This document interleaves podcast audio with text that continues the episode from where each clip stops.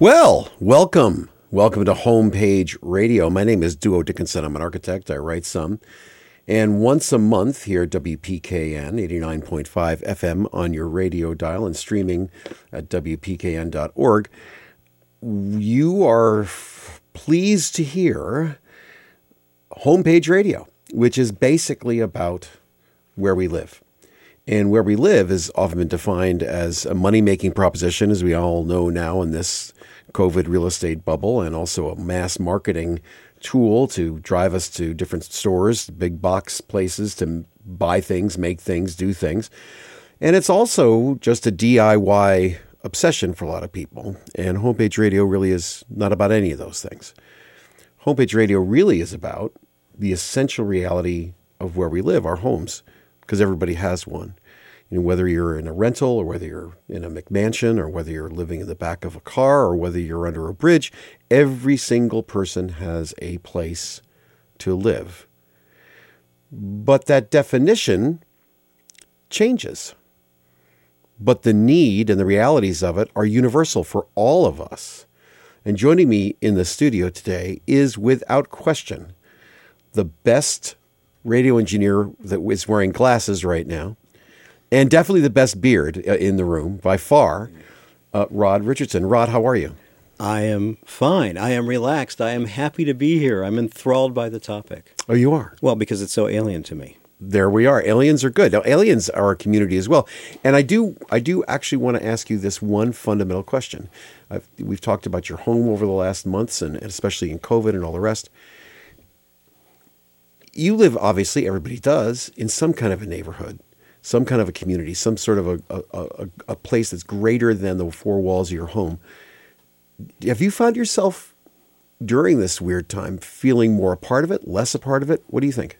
Uh, I think for me it's been unchanged because for me, community is more defined by the people in my life rather, uh-huh. rather than the geographical location. Mm-hmm. And I think this largely stems from the fact that when I was a child, we moved about every four years or ah. less and including at one point a stint living in France.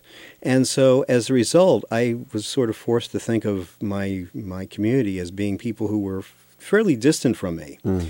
And um, during the COVID thing, I kept coming into the radio station to do the right. stuff I had to do. So for me, a lot of my life was unchanged. And so where I live now, I'm within a few miles of, of friends of mine that I knew prior to moving to yep. where I live. Um, but in terms of establishing connections with other people in the immediate neighborhood, that really hasn't occurred. Um, and I'm not sure whether this is a typical phenomenon or rather more unusual because whenever I hear somebody talking about living in the same town all their lives yep. and knowing people their entire lifetime, it, it, strikes me as as a, a, as an otherworldly experience because it's simply not the way my life has worked. Yep, and, and you know what's really interesting is this show is about that. We're going to have three people that have historic um, perspectives on what neighborhoods are. And I, I thought of this topic simply because for more than a year we were in our homes, except for people like Rod and me that had to go to work because we were effectively essential businesses for people's lives. And a lot of other people that could not commute, that could not go out to buy things, go to a movie, do anything, were probably more part of their neighborhoods than at any time, really, since I think the federal highway system, really since World War II. I mean, and that's only highlighted to me by the fact that now airplane flights are choked to the 2019 levels. The highways are filled with crazy driving people. Um, things are quote unquote normal, close quote, in terms of our leaving our four walls. But I'm wondering if that episodic movement is possible with a increase in our at least awareness of our neighborhoods. And my sense would be that that we should think about what life was before cars, before planes, before the internet. Uh, were there neighborhoods that were just simply a group of families, not necessarily connected in any other way except adjacencies. Were communities just us? Or were communities or are communities now simply a governmental construct that allows us to live in the world? Was life before factories in New England so much a part of home industries that when we now have, through Zoom and everything else, become a country of home offices for many people, not everybody, but a lot of people, has the past become prologue? So the question I really have is in our separation in COVID, are we changed in terms of our communities? I know, because I'm an architect and I deal with people every day, our perceptions of where we live in our homes has changed. It's deepened. People think more about their homes than they have before in different ways, and they're thinking about it in different uses too, and different appreciations of even their own outdoor spaces. But has that extended? Has that uh, increased awareness extended to our neighborhoods? Are we living a more localvore reality? Or will we simply slide back to simply bypassing our home in favor of the distant, distant appeals of other places, or a commuter lifestyle, or just simply tuning out? Well, I think maybe we're, we may be seeing a little bit of a redefinition of what a neighborhood is. And maybe that means front porches mean more. Maybe that means that cars mean less. Maybe that means that people might not binge or surf or internet connect as much now that they can actually have connections with people, but maybe they might still want to connect to the neighborhood. I don't know. But what's really great about homepage radio is we get to talk to people that maybe do know, or at least know what they don't know. And that's part of what post COVID is. I think that we really now understand that maybe we didn't have the answers before we were all locked in our homes for a year and really quite nervous since then. So this month, Homepage Radio extends the idea of home beyond the four walls of our dwellings. You know, after these 18 months of both isolation and local connection, are they going to change the definition of home to include the world around us? Or has sequestration terrorized us to withhold faith beyond simple self protection?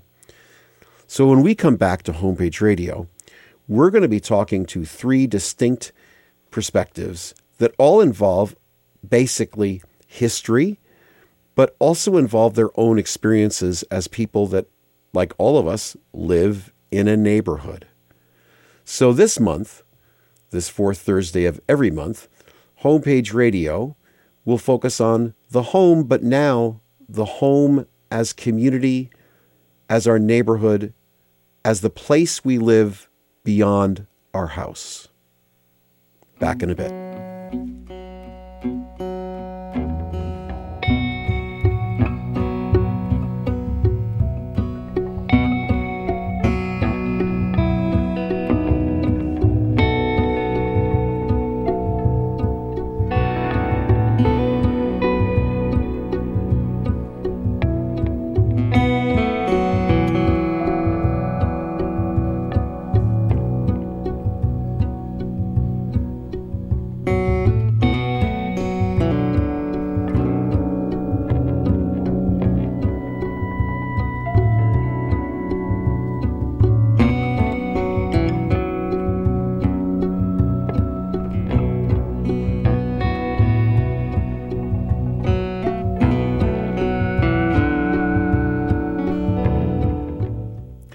Hey, welcome back to Homepage Radio. My name is Duo Dickinson. I'm an architect and I both make things and write things, but I'm also the host of this radio show at this radio station, which just because it happens to be true is one of the great places for you to be here and for me to be here, but also for everyone to support. This really is community based radio. This, this would not exist without people donating time and service to making this kind of communication and connection possible. And that possibility only happens if people like you, the listener, might want to contribute. So go to the website, see what you can do or what you like, and realize that we're moving. We're moving probably in a month or two to a new facility. And that means a lot of time, effort, and money needs to be generated to make that happen. So do go to the WPKN website and see what's there. And I would love it if you could be a part of it. So, in this issue of Homepage Radio, we're dealing with home as we do every month, but we're dealing with home not just about buildings or about apartments or about spaces. We're dealing with home as a larger reality because home is, as you know, they say, where the heart is. Home is sweet, home, sweet home. Home is our hometown, our home community for many people. But as Rod was saying, he moved around a lot as a, a, child, so there wasn't this sense of hometown reality. I work right in my own hometown. So when COVID happened, there was no difference in terms of my ability to uh, interrelate with the people that I do every day for the last 37 years living in Madison, Connecticut. No, I, it was it really did not affect me. But I also know people who have spent their lives, their entire lives, going to work and coming back from work, creating the bedroom community that many people associate with the state of Connecticut and Long Island, to be honest. And this episode expressly deals with what a neighborhood or community is now, maybe what it was in the recent history, but actually maybe what it was before recent history. And because of that, I really wanted to hear from Jason Bischoff Wurstle, who many people here know from running the relay radio show at WPKN, but many people might not realize that he's one of the few people I call a genius because he creates environments at the New Haven Museum that take history and make it now, that actually take places and people long gone and create a sense of what they were, who they were now. So, welcome to Homepage Radio, Jason Bischoff Wurstle. Oh, thank you so much, Duo. I'm always happy to be here. Well, I just have to ask because I'm a bad person. How's the baby? Oh, very good. Getting big. That's what we like. Is it running around trying to kill people and himself at the same time? Uh, not people, but you know, very, very daring. Very daring you know. well, at that point, exploring the, the, the, the incredible world. That's what we're talking about today, actually. Mm-hmm. So tell me, it, with your beautiful family, tell me about your neighborhood. To tell, tell me where you live that's beyond your walls. Tell me about tell me about how you live there. Oh well, my neighborhood. I live in Fairhaven, uh, which is uh, you know a neighborhood in New Haven, and um, I live more specifically in an area that's called Chatham Square. Mm. Um, and that's kind of been a more of an uh, implied uh, title, if you will, um, of uh, kind of neighborhood growth and community involvement for the last uh, probably 20 to 30 years. Mm. Um, so specifically, that's kind of the, the little area I live in. Uh, Fairhaven itself has a long history. It was actually independent of New Haven for, for quite a hmm. while. Uh, it was the oyster capital of the world at one point. Wow. Um, and more specifically, where I live, kind of within the countryside. Um, I live near the river, which once had wharves and uh, you know many more things catering to the oyster business when it was at its peak. But my specific neighborhood, I like to think of more as really was a, a trolley suburb. Oh. Um, you know, and, in, and at the heyday of the oystering business, um, this was just slightly removed from the village center which would have been more congregated on Grand Ave, mm. uh, which is only a couple blocks from my house, and especially removed from downtown New Haven, which is about a mile or two. Right. Um, so in today's terms, that's that's nothing. In fact, it's like, oh, that's wonderful. You live in the city. That's fantastic, and and it, it truly is. I mean, you know, we have beautiful trees and yards and what have you. You know, we have we actually have some space for living in the city. Um, but you know, if you look at the terms of when this neighborhood was constructed, this was out. Mm. This was out in the burbs. Right. It, it, that rich and intense history, which you you're you're a part of, you knew that I'm sure way before COVID. But did you find that you know because I'm sure the New Haven Museum was closed and your office is probably closed. Did you find a deeper or better connection to your neighborhood in this year of sequestration, or did it not change for you? Um, I'd say definitely a deeper connection. Uh-huh. Um, more so just because, and even today, I'm still I'm working from home. Uh-huh. Um, and um, so just that opportunity to work from home. Um, in essence, I've I, I see the seasons change. Uh, I'm home for that. I see mm. the hmm. small differences. I know when certain people walk their dogs at what time of day. Mm. Um, and it's not, you know, it's all just sort of absorbing that over a year plus spent here. And also that, that opposite of prior to this, especially even, you know, leading right up to the event of COVID beginning, um, you know, there were times where I felt like I was sleeping in the office. You know, oh. I was basically there and then I was home to kind of eat, you know, go to bed, mm-hmm. get up, you go to work, or you go do other things. You know, you leave the house, you go to events, you go to right. concerts, you, you do you did more stuff. But it, it was funny during the midst of um, during the midst of us all being home, you know, we we we all noticed different things about the house. we noticed sure. different things about the neighborhood, and uh, I think it was wonderful because it, it kind of gets down to that core thing you know, if you think philosophically, it's like, well, what are you doing? Yeah. You know, what are you, what are you doing by working so much or doing, you know, working not enough or what have you to afford a certain lifestyle and then you're almost never part of that lifestyle. And where you live mm. in your mm. neighborhood is your lifestyle. Or if it's not, you can make the choice to up and go from that neighborhood and find where your lifestyle fits. Well, that that is that insight right there that that you in effect that the extension of where you live to where the neighborhood is. You know, you you've created these incredible shows. I mean, th- that are micro histories. They're phenomenal, and and all, all, of course centered on New Haven. But you know, as you described, your neighborhood, the the bunch of blocks and not much more than that that are your neighborhood are replicated maybe in 20 or 40 places in New Haven, and then thousands upon thousands of places all across Connecticut and Long Island just and I won't hold you to it, and and, and you will not be fact checked.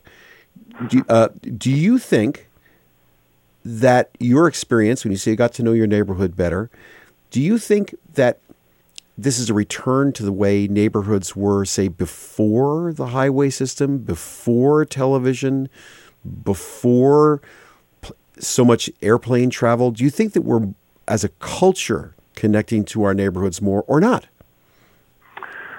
I think I think it's a mix of the two. Honestly, you know, mm. I, I've given this some thought, and you know, again, all it's always kind of wor- working in the field of history. Um, you, know, you you definitely I'm, I'm privy to to understanding patterns and understanding changes and what have you, but also kind of not looking through things through. A, I, I try not to look through things uh, through the lens of nostalgia, mm. and I think a lot of things are sold on that idea, that idea of nostalgia. And so, say neighborhoods this neighborhood 100 years ago uh, would have been on the cusp. It was it was you know newer. You know, for instance, mm. our house was built in the 19 early 19 teens, and it was a very modern house for its time. Mm. You know, we don't have a fireplace. Mm. That was extremely modern. We mm. had electricity built into the house at wow. the time. So, you know, when you stop and think about it, it's like, okay, this was a very modern place. Now it's, you know, oh, that's quaint. It's a hundred years old, blah blah blah. You know, but it's this was advanced. So it's, it's a question of what's advanced and what's not, and then also kind of the reasons for things. It's um, you know, and that's where I don't think necessarily we're going back I, I, to a certain way of doing things because we have. I mean, if basically, in a nutshell, if you got rid of the internet, sure, we'd go back to a certain a certain thing because right now, you know, do I have to go to a movie theater? I no. maybe yeah. you know, but but even in the last 15 years, I now have I don't know how many streaming channels. I have access to how many thousands of movies and television right. shows at any given day. I have access to thousands of uh, albums of music, uh, options. So when you think about it, those reasons in the past, those were reasons. To, this built on community, you know, and it was a reason to get out of the house. So you went to the corner bar to follow that tradition and go into the tavern to blow off steam, but also catch up on things. You catch yeah. up on gossip. You catch up on the news. Not to mention, you know, you go to the corner bar, a beer was, you know, 50 cents. You know, you get yep. a beer and a shot for a dollar kind of thing. Now, a beer's $10. Right. The affordability of it's not there. And also, that's also central to kind of a downtown thing. You know, in my neighborhood, you don't really have those kind of corner amenities as much mm. anymore. They still exist, but not to the extent that they did. And a lot of that was just it was natural organic growth. It was you know you had you, you had the trolley that would connect you right. to downtown, and then you had cars, and that made it easier. And then that kind of you know then you have a bus, what have you, but you have less of these amenities, and it's kind of like a larger discussion for the idea of food deserts, et cetera. Right.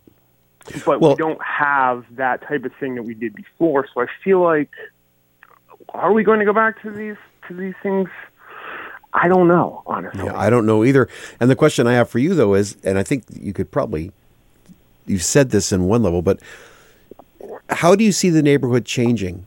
Uh, or did it change? But I think you just said it did a little. Um, how did your neighborhood change during the sequestration? Was it simply the interaction was greater, or were there actual changes in the environment? Did people care about more about their front yards, or or not? I would say definitely there was a change as far as people actually being home more.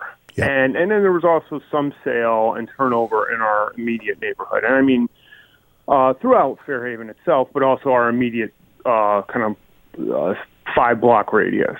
Uh, mm. There are new owners. There's uh, kind of a younger, a passing of the torch to a younger generation because that's one thing too. My neighborhood still had um, older generation owners, meaning you know, people there was still a direct connection to uh, families from say World War II and, right. and earlier. Right. Uh, so those houses have been passed on, and generally to people in their 20s, early 30s, younger families. So you see that, and that is happening. And um, yeah, basically, um, yeah, you know, uh, uh, there's been a lot of uh, you know, let's fix this, let's fix this porch, right. let's paint the house, let's uh, you know, let's make sure this this uh, this lawn is cut. Let's make sure there's been a lot of tree work. you know, so yeah. Well, like in in the closing of, moments, you know, I've got you. Just just in a quick synopsis. Do you think not only our homes we know are going to change because you're working at home and you know, but do you think our communities will change? I think I think overall, if it continues, yes.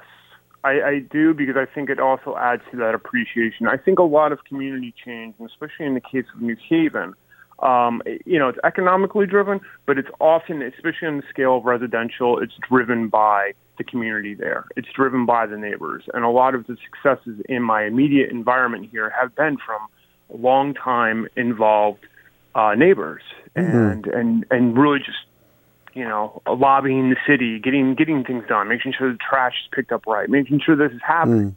So I think yes, the longer people are are in one spot, it will allow for that to happen. Um, and that's a question now. Right now, there's a push for this return to quote unquote normal.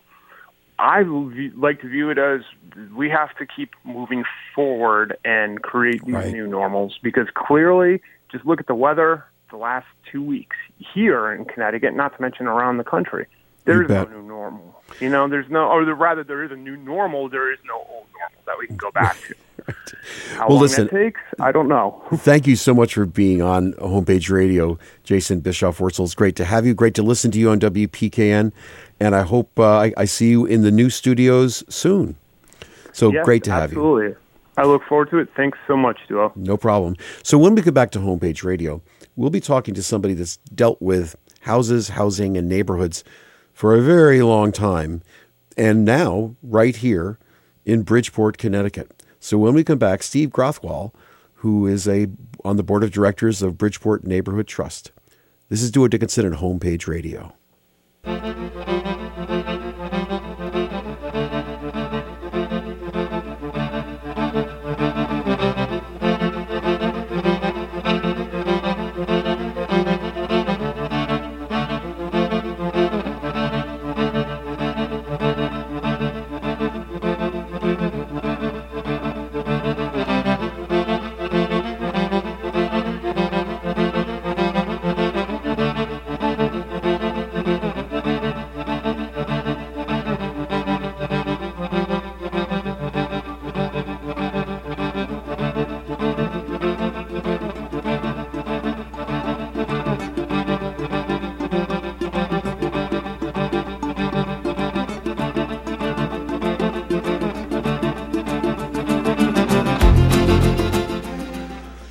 Rod, I was just getting into that music riff before you tuned it down there. That was pretty nice.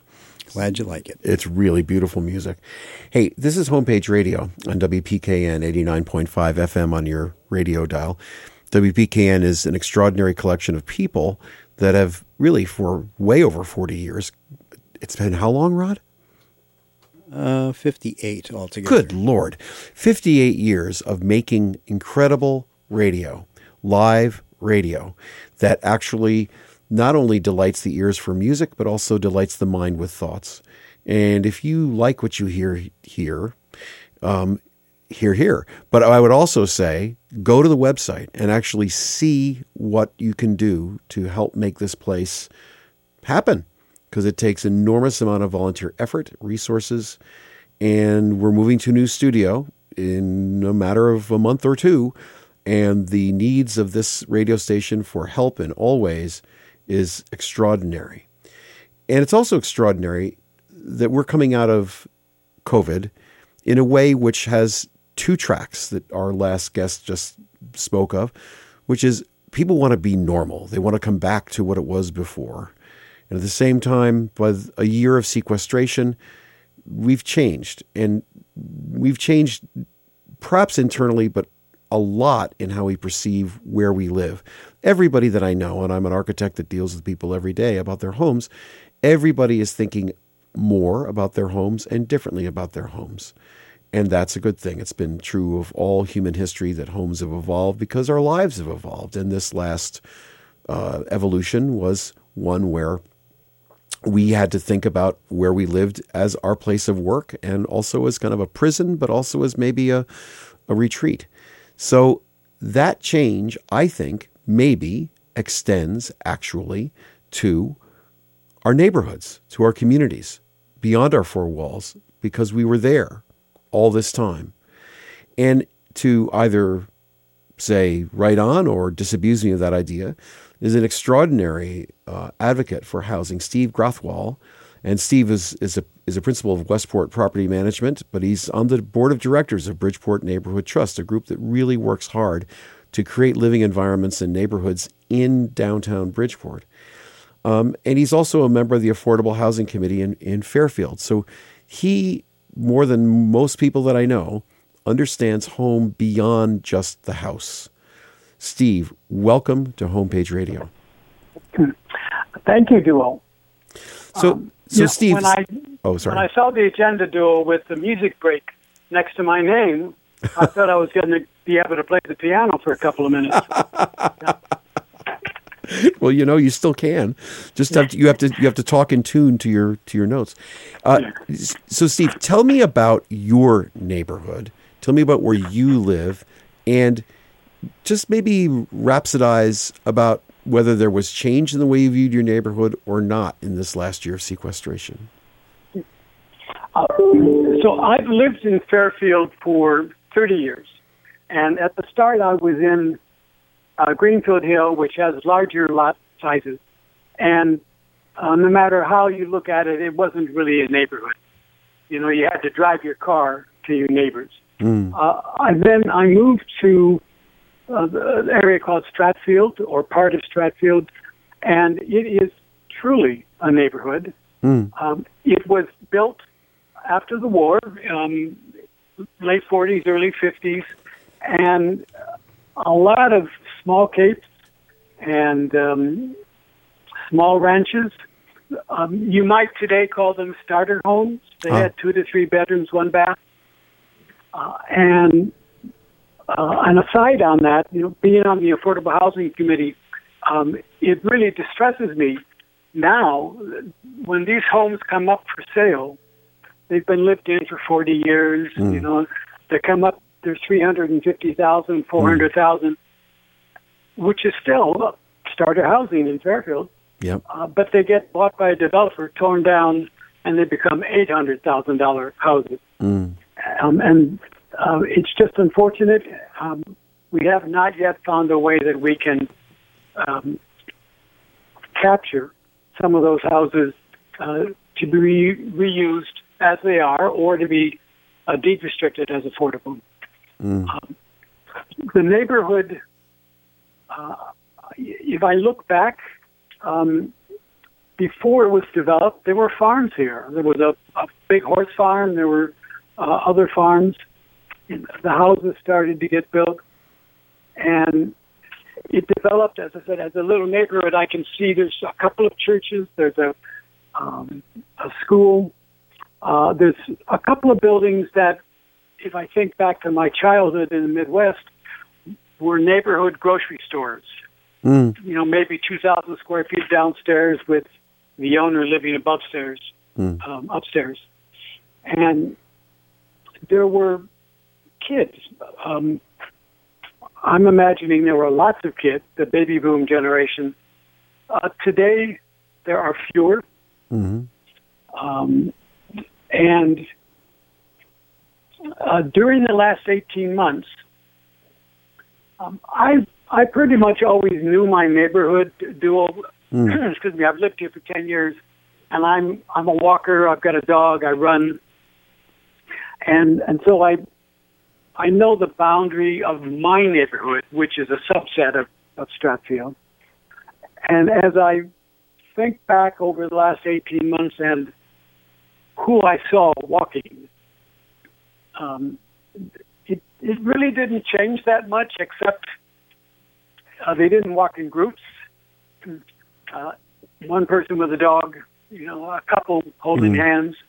Um, but uh, and and maybe this is a 21st century thing that there was. Um, you didn't see lots of kids. Yeah, kids riding bikes. You know, even when they didn't have school, um, you know, when I was a kid, we were outdoors all the time. Hmm. Now, um, even today, I don't see as many kids uh, in the neighborhood. Um, and one of the things I miss, um, kind of silly enough, is, is the school buses. Ah. They used to come past my house two or three in the morning, two or three in the afternoon, and they would turn at the corner.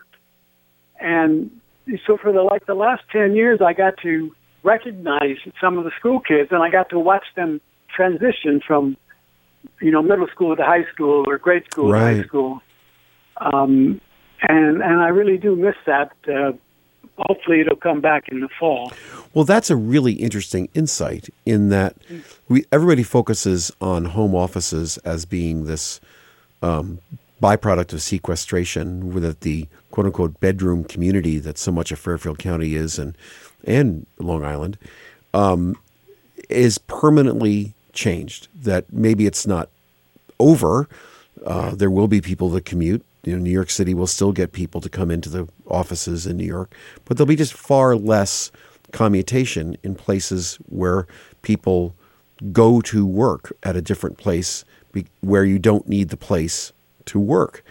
And that relates directly to school. So my guess is if I read into what you're saying is you you don't think there was an enormous change in your perception of the neighborhood's sense of itself or how it functions that it it's it functioned the same way the people were just staying at home not as much as they were staying at work before um, yes um, we all um, saw less of our friends and our yeah. families. Um, and but I could see that in myself, but I can't see it in my neighbors so much. I don't know what my neighbors didn't get to do, who they didn't get mm. to see.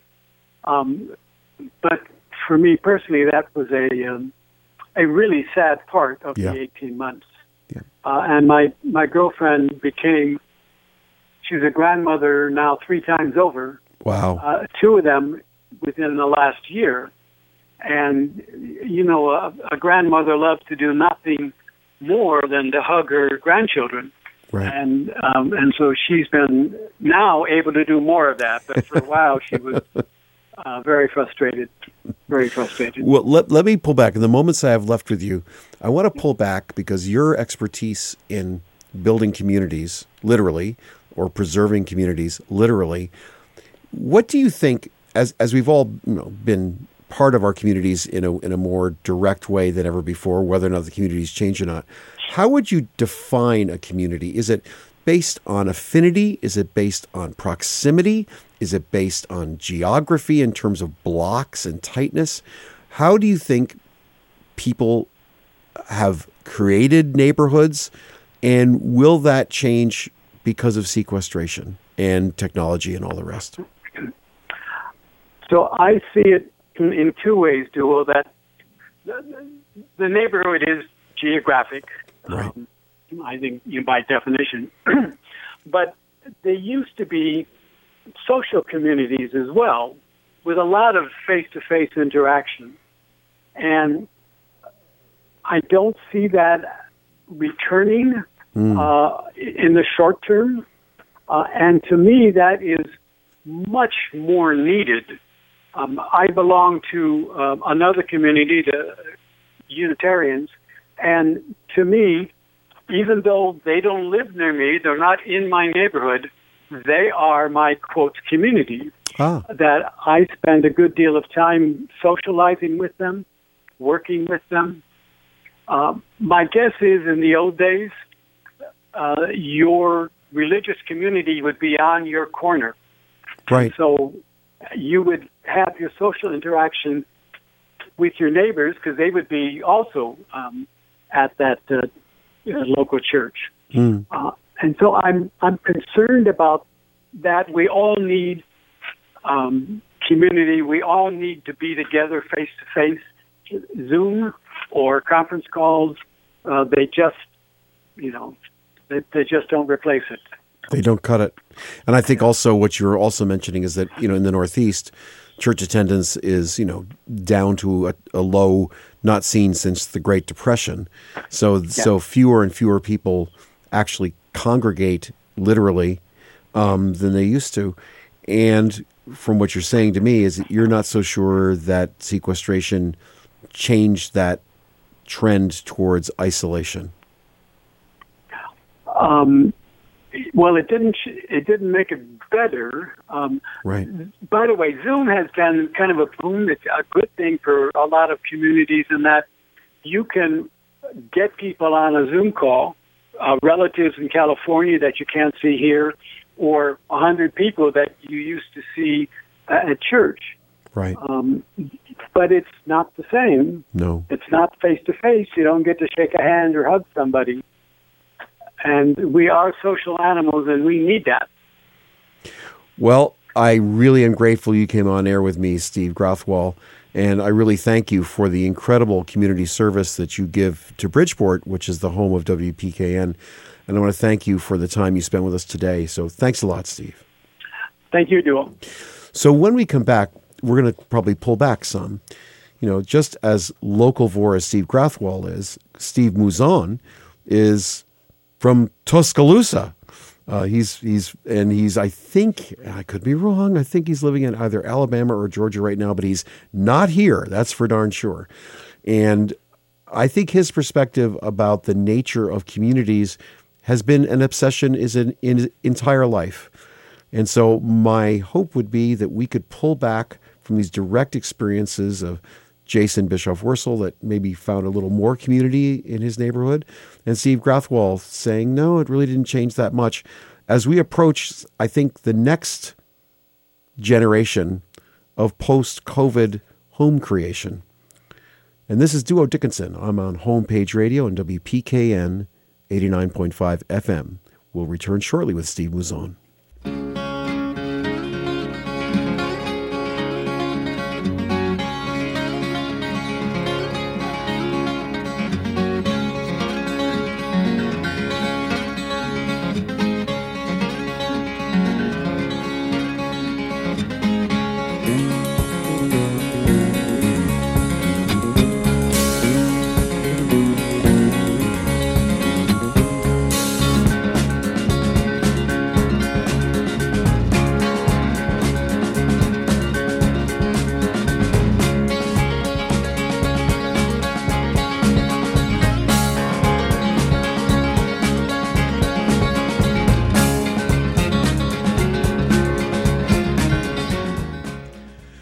Yeah, you see, this is the bad thing. The music in WPKN is so good, you don't want me to talk because you just want to keep listening to the music. But you know, you're sentenced to about another 15 minutes of, of listening to homepage radio here in WPKN. My name is Duo Dickinson. I'm an architect. And on homepage radio, every, once a month, whether you like it or not, once a month, we are talking about home, not just the home of the do it yourselfer projects, the home of the real estate broker madness of sell, sell, sell, but the home that's part of everyone's life, whether they rent, own, uh, live with their mom, sleep in a basement. It, it basically is a universal reality of every human being's life. Well, in that continuity of, of universality, there's also the extreme idiosyncrasy of every individual, but there's also the idiosyncrasy of the time of our lives. What's happening when? And we've just been through this strange one year period where the conventional wisdom is we'll never be the same again. Our homes will change forever. How we work changes forever. And all the talking heads give the 12 or 10 or 27 points that our lives will never be the same again as it was before COVID. Well, that all could be true. It might not be true. But what is, I think, undeniably true is that when people are forced to stay in one place versus go hither and thon, both for work and social reasons, we get to know where we are more by just physical presence. And our previous guests talked about that. One saying that it increased their awareness of their community, the other saying it, his community really hadn't changed, that people were more inside. Well, that diversity of sensibilities is why Steve Mouzon is on Homepage Radio. And that's because Steve's an architect, an urbanist. He, he, writes, of course, and he's a photographer. And, But he, the most impressive reality, I think, of Steve's long tenure as a person thinking about how we live is he helped create Urban Guild, which fostered the Katrina cottages, you all know, uh, in, in New Orleans. And he's been an architect really for 30 years and has built towns and tools to make towns. And he derives something called a living tradition, which we, I think we've talked about on this show before, which is a new type of way of looking at things. Uh, that's before COVID, all of it. And so I'm going to welcome Steve Mouzon to Homepage Radio. Welcome, Steve. Thanks so much, Duo, and great to be on here with you again. But tell us where you actually physically are right now. Well, in a very different place than the last time we talked. Uh, we had been in South Beach for 17 years, uh, working with a lot of urbanists down there and, and so forth. But uh, uh, actually, we're in. Uh, I'm, I'm in Tuscaloosa, Alabama, right now. Mm. I've been doing design review work for the university uh, since 2003, but then uh, they brought me back in uh, recently instead of one day a month in, in a more uh, a, a more involved thing, and so it's it's a very different setting uh, than when we last spoke. Hmm. Well, tell us about your neighborhood in this new place for you, where you live. Well, you know, it's it's a really weird thing because living in South Beach, where everything is completely walkable, uh, you know, I, I thought when I first came here, I said, you know, I can only do this uh, two weeks out of the month because I got to get my urban fix again because I can't, uh, you know, I can't be in an unwalkable place all the time. But what shocked me was the fact that depending on where you live in Tuscaloosa, uh, I, we have actually made a life for ourselves here, uh, walking every bit as much as we did in South Beach. Wow. Uh, you know, we walked to the grocery and, and you know, dozens of other things. And it, it just, I, I never would have believed that uh, had, uh, uh, had, had someone told me that before we came here. Hmm. And do you, that, that sounds like a really interesting evolution, but what about the evolution of of COVID, of, of, of pandemic, did you find that your relationship to your neighborhood, besides being a new neighborhood and it's all new, did you find people's relationship to their neighborhood, your neighborhood, changing during this time or not? Oh, it, it absolutely did because of the fact that that uh, now I'm kind of a walking fanatic. So Wanda and I would be, you know, we walk a lot no matter what. Mm. Uh, but during the pandemic, with everyone else out walking too, you know, mm. especially when things were pretty much shut down, you know, you really got to know people you never would have known uh, because we were all outside rather than inside. And it, it uh, and then we got to know parts of the neighborhood that we never would have known uh, either because of the fact that we're out and, and it actually caused us to, to really be dedicated about getting out every single day. Ah. Uh, you know, in in uh, in most cases, we get ten thousand steps just living life, but uh, you know, we're more dedicated now to making sure we get the ten thousand. Uh, or an hour on a bike, uh, one of the two, mm. and and so it it really is uh, that I, I never had that dedication before the pandemic, uh, but Hmm. Hopefully, it's something that'll last a lifetime. Well, you're uniquely, I think, equipped to deal with this question. I mean, you are deeply, fundamentally involved with the quote unquote new urbanism movement, which essentially is about community and about neighborhood. And I would like you to sort of opine on what you think a, a neighborhood is as the as the part of our lives which is beyond the four walls, but is is really of who we are and our home. What do you think neighborhoods are? Well, what they what they should be and what they were before World War II, because we've really uh, departed from that model for uh, for for decades now. Uh, but what they uh, what they should be is places where you can get around to all your daily needs uh, self-propelled, meaning either mm. walking or cycling, and and uh, you know, and, and and we're also they're designed in such a way that you actually, like we did there, during the pandemic, that they're designed in such a way that you actually get acquainted with people so they actually are your neighbors, not just a subdivision cohabitator, mm. you know, hmm. which is what uh, happens in so many places now. And and that's just basic stuff. That was just, you know, that was just kind of, you might say it was just staying alive before, uh, you know, the 1920s and before. Uh, you know, it's what people. That's just mm. how they live life. And and uh, uh, but now to to get around to all your daily needs on foot and make a living where you're living and walk to the grocery store and all these things.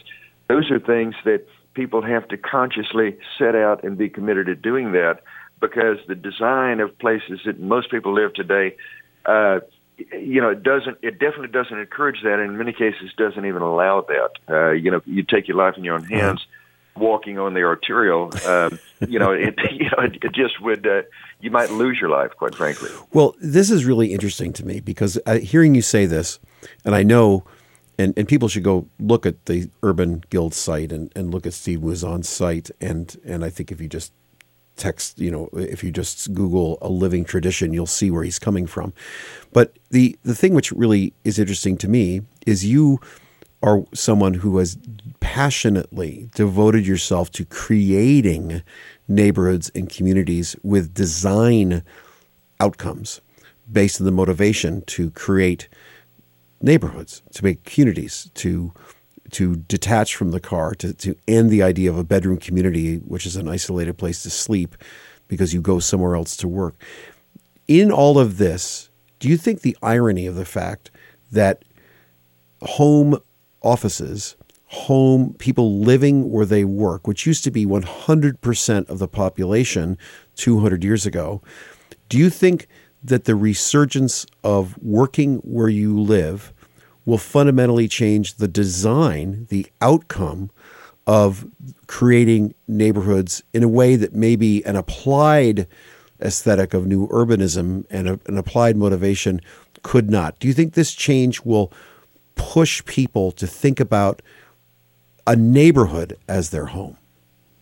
Oh, I, I absolutely, completely do, and it, and, and I, uh, I'll put it this way: if if someone worked in the city and then came home to a bedroom community and and slept and stuff, mm. uh, and then went back and worked again, you know, they would get their cultural fix in the city, mm. and then home would be just a place you sleep for the most part, uh, and get rid of the next morning. But I feel like that there's. I'm almost certain. Well, I'm I'm certain that there there are people out there. I don't know how many thousands or millions would fit into this category, but if they're working from home, uh, and that that home is in uh, you know out in the suburb somewhere that's a newer suburb that's more sprawl, and not like an old old line suburb, which actually is a community in itself, but in the uh, the new, more sprawling places, mm. they got to be going nuts and saying, "Man, I feel like I've just, you know, I, I have no social interaction anymore." Mm. And so, those places, if they want to do well down the road,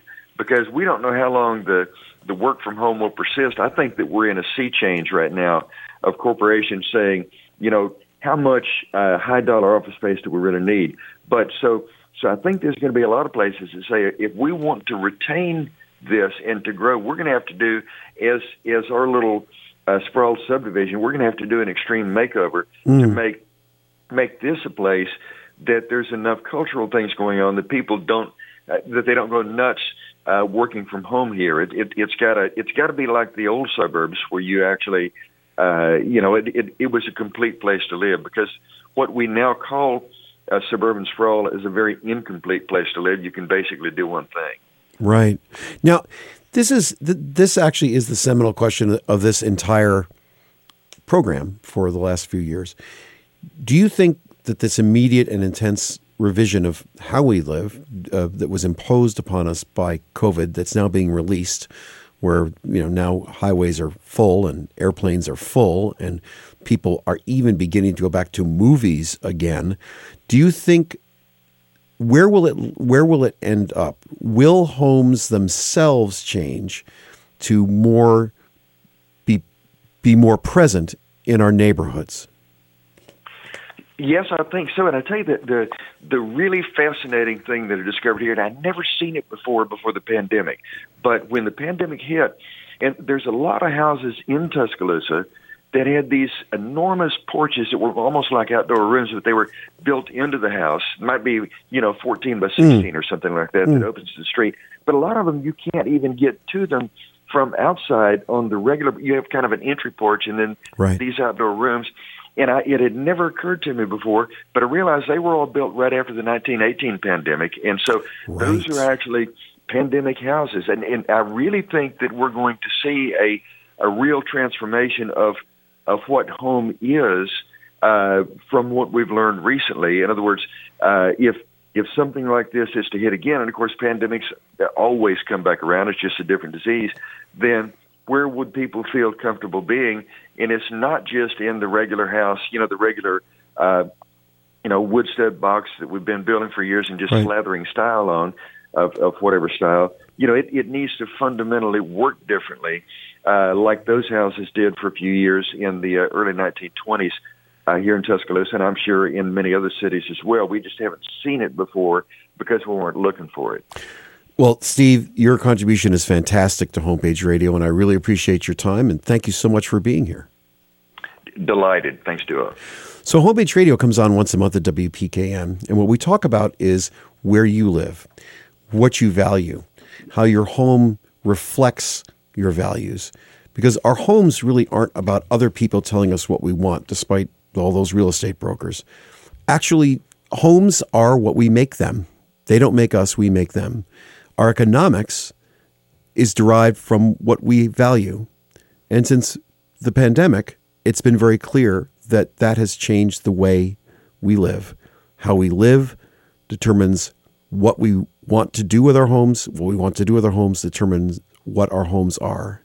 And my hope is, and my thought is, that because communities and neighborhoods have been more part of our lives, so will our homes. This is Duo Dickinson, Homepage Radio, WPKN 89.5 FM.